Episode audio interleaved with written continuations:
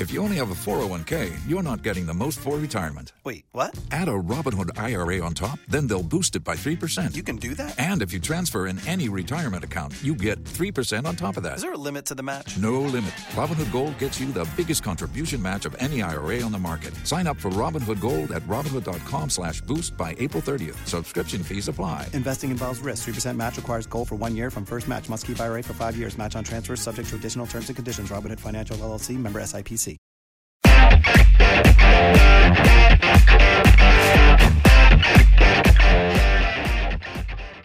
Welcome to On Texas Football. I'm Bobby Burton, your host, joined today by X's and O's expert, uh, Ian Boyd of InsideTexas.com. Inside Texas is your source for Longhorn football and recruiting news. Ian, welcome to the show. Want to talk about an article you wrote uh, for Inside Texas today, actually, a pair of them, uh, talking about what people should be watching for on offense and defense at the spring game. Let's start with what you had to say about the offense. Well, you know, probably almost regardless of what I would say, people are going to watch the quarterbacks. So I, a fair number of the, a fair bit of the article is written to just kind of help guide people's eyes as they watch the quarterbacks. Um, the spring game can play tricks on you because the co- coaches control the context, they control the environment, and um, they don't in one sense, they hold their offense back by not using all their good stuff that they're drawing up for that year's opponents with the evolving roster.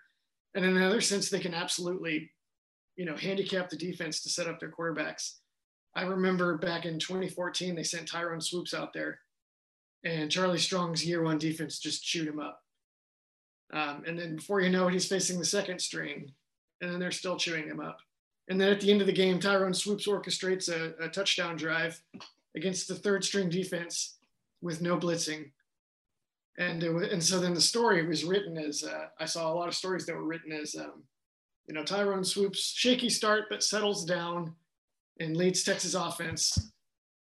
And it's like that's not really what happened. They Charlie Charlie led his defense tear things up, and then he uh, orchestrated a situation for Tyrone Swoopes to have success, which was not going to be at all indicative of what will happen next season.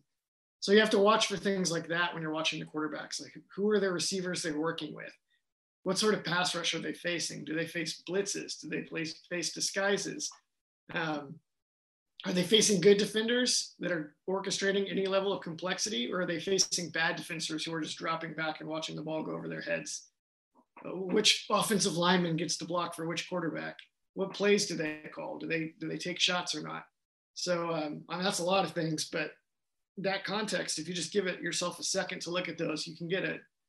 You can actually get a decent sense from the spring game of where these guys are, but only if you factor in those uh, mitigating factors. So even you know, obviously, it's not just that. You you obviously have, have have thought about the subject even more. Once you account for all of those things in the quarterback battle and, and, and whatnot, what do you and you take that deeper look? What exactly are you looking for? I want to look at um, the one thing that's in the article is that I, I want to look less at the relationship between the quarterbacks and the receivers, which I think any of us can see. Like if Quinn Ewers throws a beautiful ball and Isaiah Neyor makes an amazing one-handed catch in the end zone, we can all see that. That's obvious. That's a good thing. It's obvious. But what is a little more indicative of higher level play is how the quarterback interacts with the defense. So where do their eyes go? Do they look off safeties? Can they get deeper into their progressions and set their feet and throw it to the second or third guy in the progression? Can they get through their progressions at all? How do they handle pressure? Um, I look for those things. I found that if you're able to really piece out the quarterback's play from the context they're in, I found multiple spring games have actually told us accurately who the starter will be the next fall whenever there's an actual quarterback battle. Like in uh, uh, 2016, I knew Shane Buechele was going to beat Tyrone Swoopes from the spring game. Within a couple throws, I was like, this guy will be the quarterback as a true freshman. There's no doubt. Um, the last year, I thought it was clear that Card would eventually win the battle just because he had some anticipation and ability throwing the ball that we just didn't see from Casey Thompson.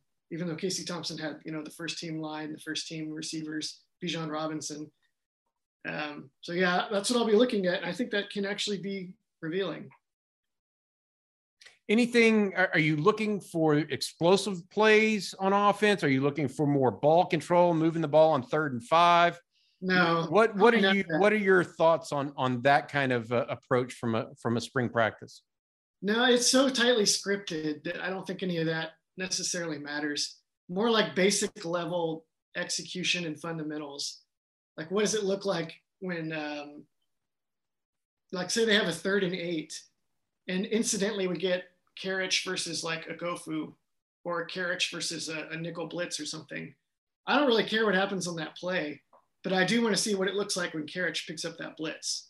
That little small piece of it, I'm looking at that, and that to me will be more revealing than whatever else happens on that play. Or um, if Quinn Ewers hits a wide open receiver on third and 10, hooray. But maybe the receiver got open against the third string corner or something. I want to see, does he, it would be a better indicator to me if we could see him get to like a third read and then maybe the ball bounces off a walk on's hands.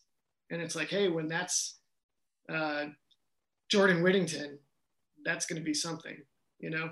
So it's almost like you're trying to figure out the puzzle pieces uh, and, and insert the best opportunity that you can or, or the, the ideal opportunity or ideal personnel uh, that would be on the field at the same time. What do you think of the, the zero sum nature of the spring game as it relates? You were mentioning just now um, Andre Karic versus Ovie Oghoufo.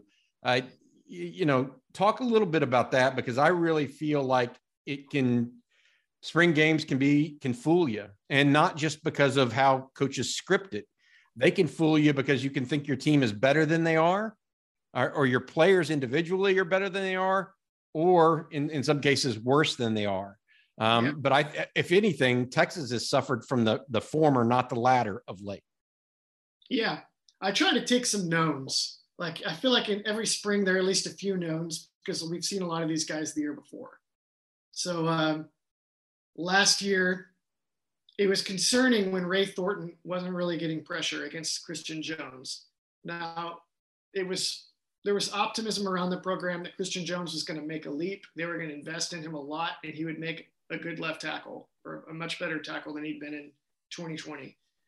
But we knew that he wasn't good in 2020. And we knew in 2021, and especially the spring before, he probably wasn't great yet. So if none of those new edges we brought in or that Texas brought in or that were coming up the depth chart, if none of them were going to get pressure on Christian Jones, that was a bad indicator.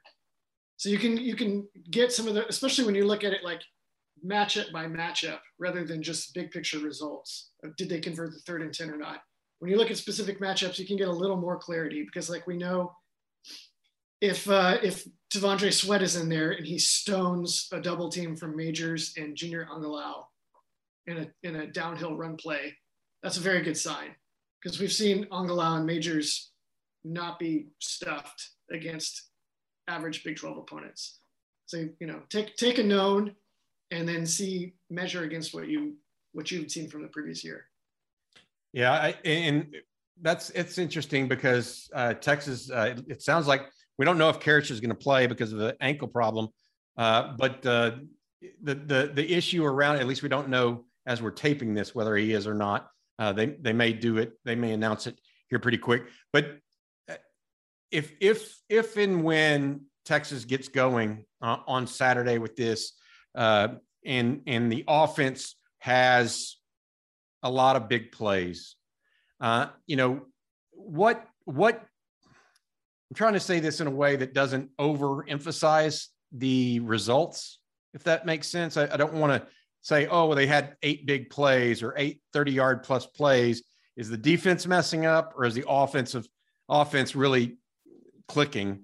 Um, is, is there anything like that that you look for? Is it is it watching a guy like a Xavier Worthy being able to run away from just about anybody, or Bijan Robinson make a cut like he did last year in the spring game against Brenden Schooler? Or, you know, what from a from a results perspective, are you looking for I guess that domination almost, or that that guy can beat anybody at a, at a particular time? Because that's kind of what I will say. This I, I I agree with what you just said. I I take away of okay, Bijan Robinson. We know he's really good. If if Maurice Blackwell tackles him in the open field, Maurice Blackwell is a good tackler, right? Yeah. Um, yeah. But there are precious few, I would argue, there are precious few of those data points that we really know are valuable because you even mentioned it just there. Majors and Angilau could move some guys in the Big 12, but they didn't move the Baylor kid. And, and they didn't move some other I they didn't move some other guys. So really what is good, right? I, I think that there's so how do you judge results based off of that? And I, I'm not sure that that you can. I would love personally, I'd love to see big plays because I think that that's that's what Steve Sarkisian draws up uh, and what he needs. Well, I think that this offense, I already feel confident personally that this offense could light up this defense if it were an actual competitive situation. Um, I don't even really have very much doubts about that. I think maybe a more telling thing would be how they get big plays. How do they get explosives? Are they, how much do they have to handicap the defense to achieve the result of like a Quinn Ewers hitting Casey Cain on a touchdown pass for 70 yards? I think they really want that to happen because it excites the fans. We love it because everybody's excited to talk about it. Um, and recruits love it because they get excited too because they're 16, 17 year old kids. So they definitely want that to happen it's what do they have to do to script the game to make sure it happens is maybe a the way I would look at that. Um, if they come out of this game and they throw the ball 50 times between all the offenses and there are no big explosive plays, that would be like the concern if they couldn't make that happen at all. Um, even then, I would be tempted to just rule it as off as an anomaly or, or check the wind conditions or something, you know. But um, okay, Jimbo. I know, I know. I but I will say, you know, there, I watched Kyler Murray in his first spring game, and I was like, I don't know, I don't quite see it with this guy. Maybe, maybe he should just play baseball. I think I said that publicly somewhere and got just owned later because I was very wrong because the wind was actually significant in Norman that day. So, uh, yeah, I, I, how they achieve how they what are they aiming to achieve and then how do they achieve it and i think we know that they're going to want to achieve big explosive plays that make people ooh and ah about quinn ewers arm and their receiving talent and um, can they achieve that with the defensive backs playing man coverage do they ask them to just play uh, spot drop zone and barely try on defense um, I, that's I, I look at it more from that perspective what what what? Let's let's flip sides now and talk about the defense. Um, I spoke with Eric Nahlin on Wednesday about this. Um, we talked about the secondary, and and I was wanting to see some cohesiveness or some, uh, not even communication so much as a, a, semblance of playing as a unit, as a unit, right? It's yeah. almost like I think the secondary is very similar to the offensive line, right? In that the the best ones play together. They pass things off to one another well. Um, they they make up for each other's mistakes a little bit. Um, what are you looking for on the defensive front, defensive side of the ball? I mean, exactly that. There was actually a um, uh, this is one of my favorite spring game examples for why they actually matter, even though they are carefully scripted exhibitions. Is in 2018, I watched Auburn's spring game because I was going to write about them. They had like a big early season matchup against uh, Washington, actually, Pete Kwiatkowski. And I was watching Auburn's defense in the spring game, and they were playing their base pattern matching coverages really, really well. They traded guys off. Um, the guys were picking up the right receivers. There was very little windows to throw the ball into. And uh, they had just hired Kevin Steele to replace uh, Will Muschamp, I believe and so I think I think there was a lot of carryover and a lot of the same Saban uh, defense stuff. And I was like, uh, these guys, this is not the same defense. These guys are playing defense at a really high level. And then sure enough, that was the year that they played great defense. They were good on offense too, and they won like 10 games and won almost won the SEC championship, lost the rematch to Georgia. So that that's an exa- that's a good example of like you can't hide fundamentals. And so I want to see what coverages the defense tries to play and what run fits they try to execute and how well they do them, how well the guys play together. Like, does one guy spill a runner to the right person? Does this guy pick up the right receiver, trade the right receiver to the right safety or linebacker. Tax day is coming. Oh, no. But if you sign up for Robinhood Gold's IRA with a 3% match, you can get up to $195 for the 2023 tax year. Oh, yeah. Sign up at Robinhood.com slash boost by tax day to get the biggest contribution match on the market. Subscription fees apply. Investing involves risk. 3% match requires gold for one year from first match. Must keep IRA for five years. Robinhood Financial LLC member SIPC. You can't really hide those things. And uh, if they're there in spring, that's a really good indicator for the season. I tell you what, um, the idea of spilling it to the right guy in the run game, that that was a big one that happened last year and, and all season long, really. Um, I, I, couldn't agree more with that that comment. Um, but Texas still doesn't have uh, ostensibly O'Shawn Mathis is not on campus uh, for uh, for this summer. Texas fans hope, uh, and I'm sure Texas coaches hope even more that Mathis joins them soon. But given that, um, what what are the expectations there, and what are you really thinking about and and, and wanting to see? Um, selfishly, as an X as an X X's and O's guy, I want to see them run whatever they're actually going to run next season, so I have an, a better idea of what it's going to be. I doubt that they honor that request. I feel like they might just run back last year's defense, even if they haven't worked on it that much. Um, but I want to look at I want to look at all these young edge guys they have, and I want to see where they're at. I want to see what they look like against collegiate offensive linemen. I want to see if Oghoufo has a little more self control when he's on the edge and contained. I want to see what Barryn Sorrell, Sorrell looks like with extra weight and coaching. Um, I want to see Alfred Collins in his natural position. Where do they put Moro Ojomo? What does Overshown look like at 230 pounds and where are they using him? So some of these practice reports I read, it's not obvious to me even how exactly they're using him. So um, it seems like he's all over the place. And I don't know if that's because his position is flexible, because his position is evolving, or because he's just so fast that he ends up all over the place. So I want to see, you know, what that looks like. Hopefully they don't hold him out uh, this game.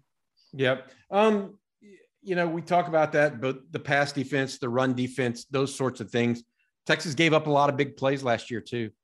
Um, I, what about overall team speed on defense? Is that something that you're looking that, that you even contemplate, or is it more uh, talking about the pieces that you have versus what is not on the field? Because that's one thing I do try to glean from from a, a, a spring practice is really what is it? What does the team's athleticism look like? I mentioned this to Eric as well, and, and I think that that as an X's and O's guys, you can get too uh, tied up sometimes in you know this guy is supposed to be here and he didn't do it right.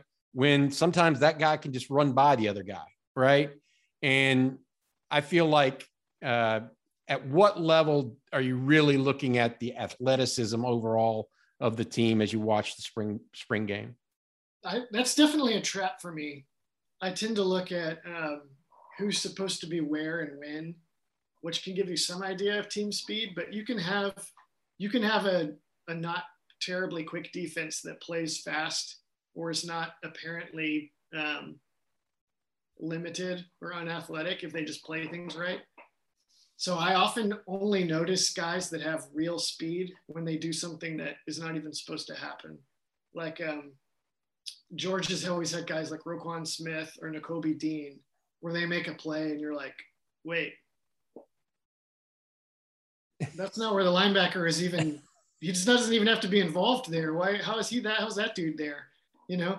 Um, so, uh, but that said, I will because there are so many guys that we haven't seen on the field yet. I will be looking at things like um, Kitan Crawford, how much range he has, how quickly he gets downhill and uh, Anthony Cook. What does it look like when he's when he's playing at the angles? He'll be playing at, at safety, and then for sure the one spot I definitely look at speed, even as an X's and O's guys who can get lost in the weeds, is on the edge and at cornerback versus receiver. Um, there's no hiding if a guy just runs past another guy, and so you want to see that when it happens. I want to take you now um, to the article that I wrote this morning uh, about the number of points it takes to win or lose in the Big 12. Um, and before I do that, I want to mention to folks, please, uh, if you're not a subscriber to Inside Texas, please give us a shot.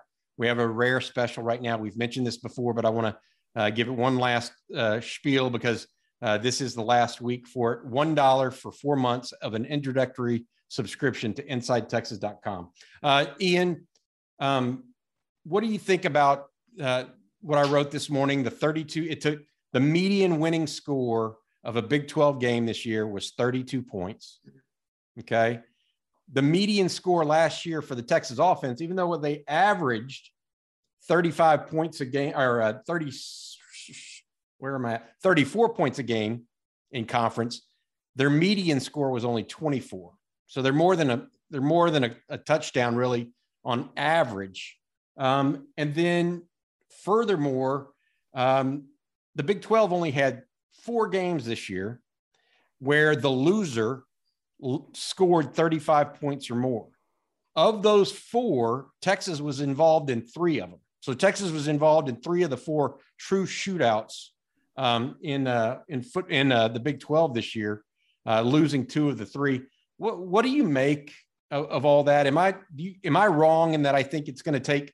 I mean, it's the same as I've always said. It takes about 30 points a game to win in the Big 12.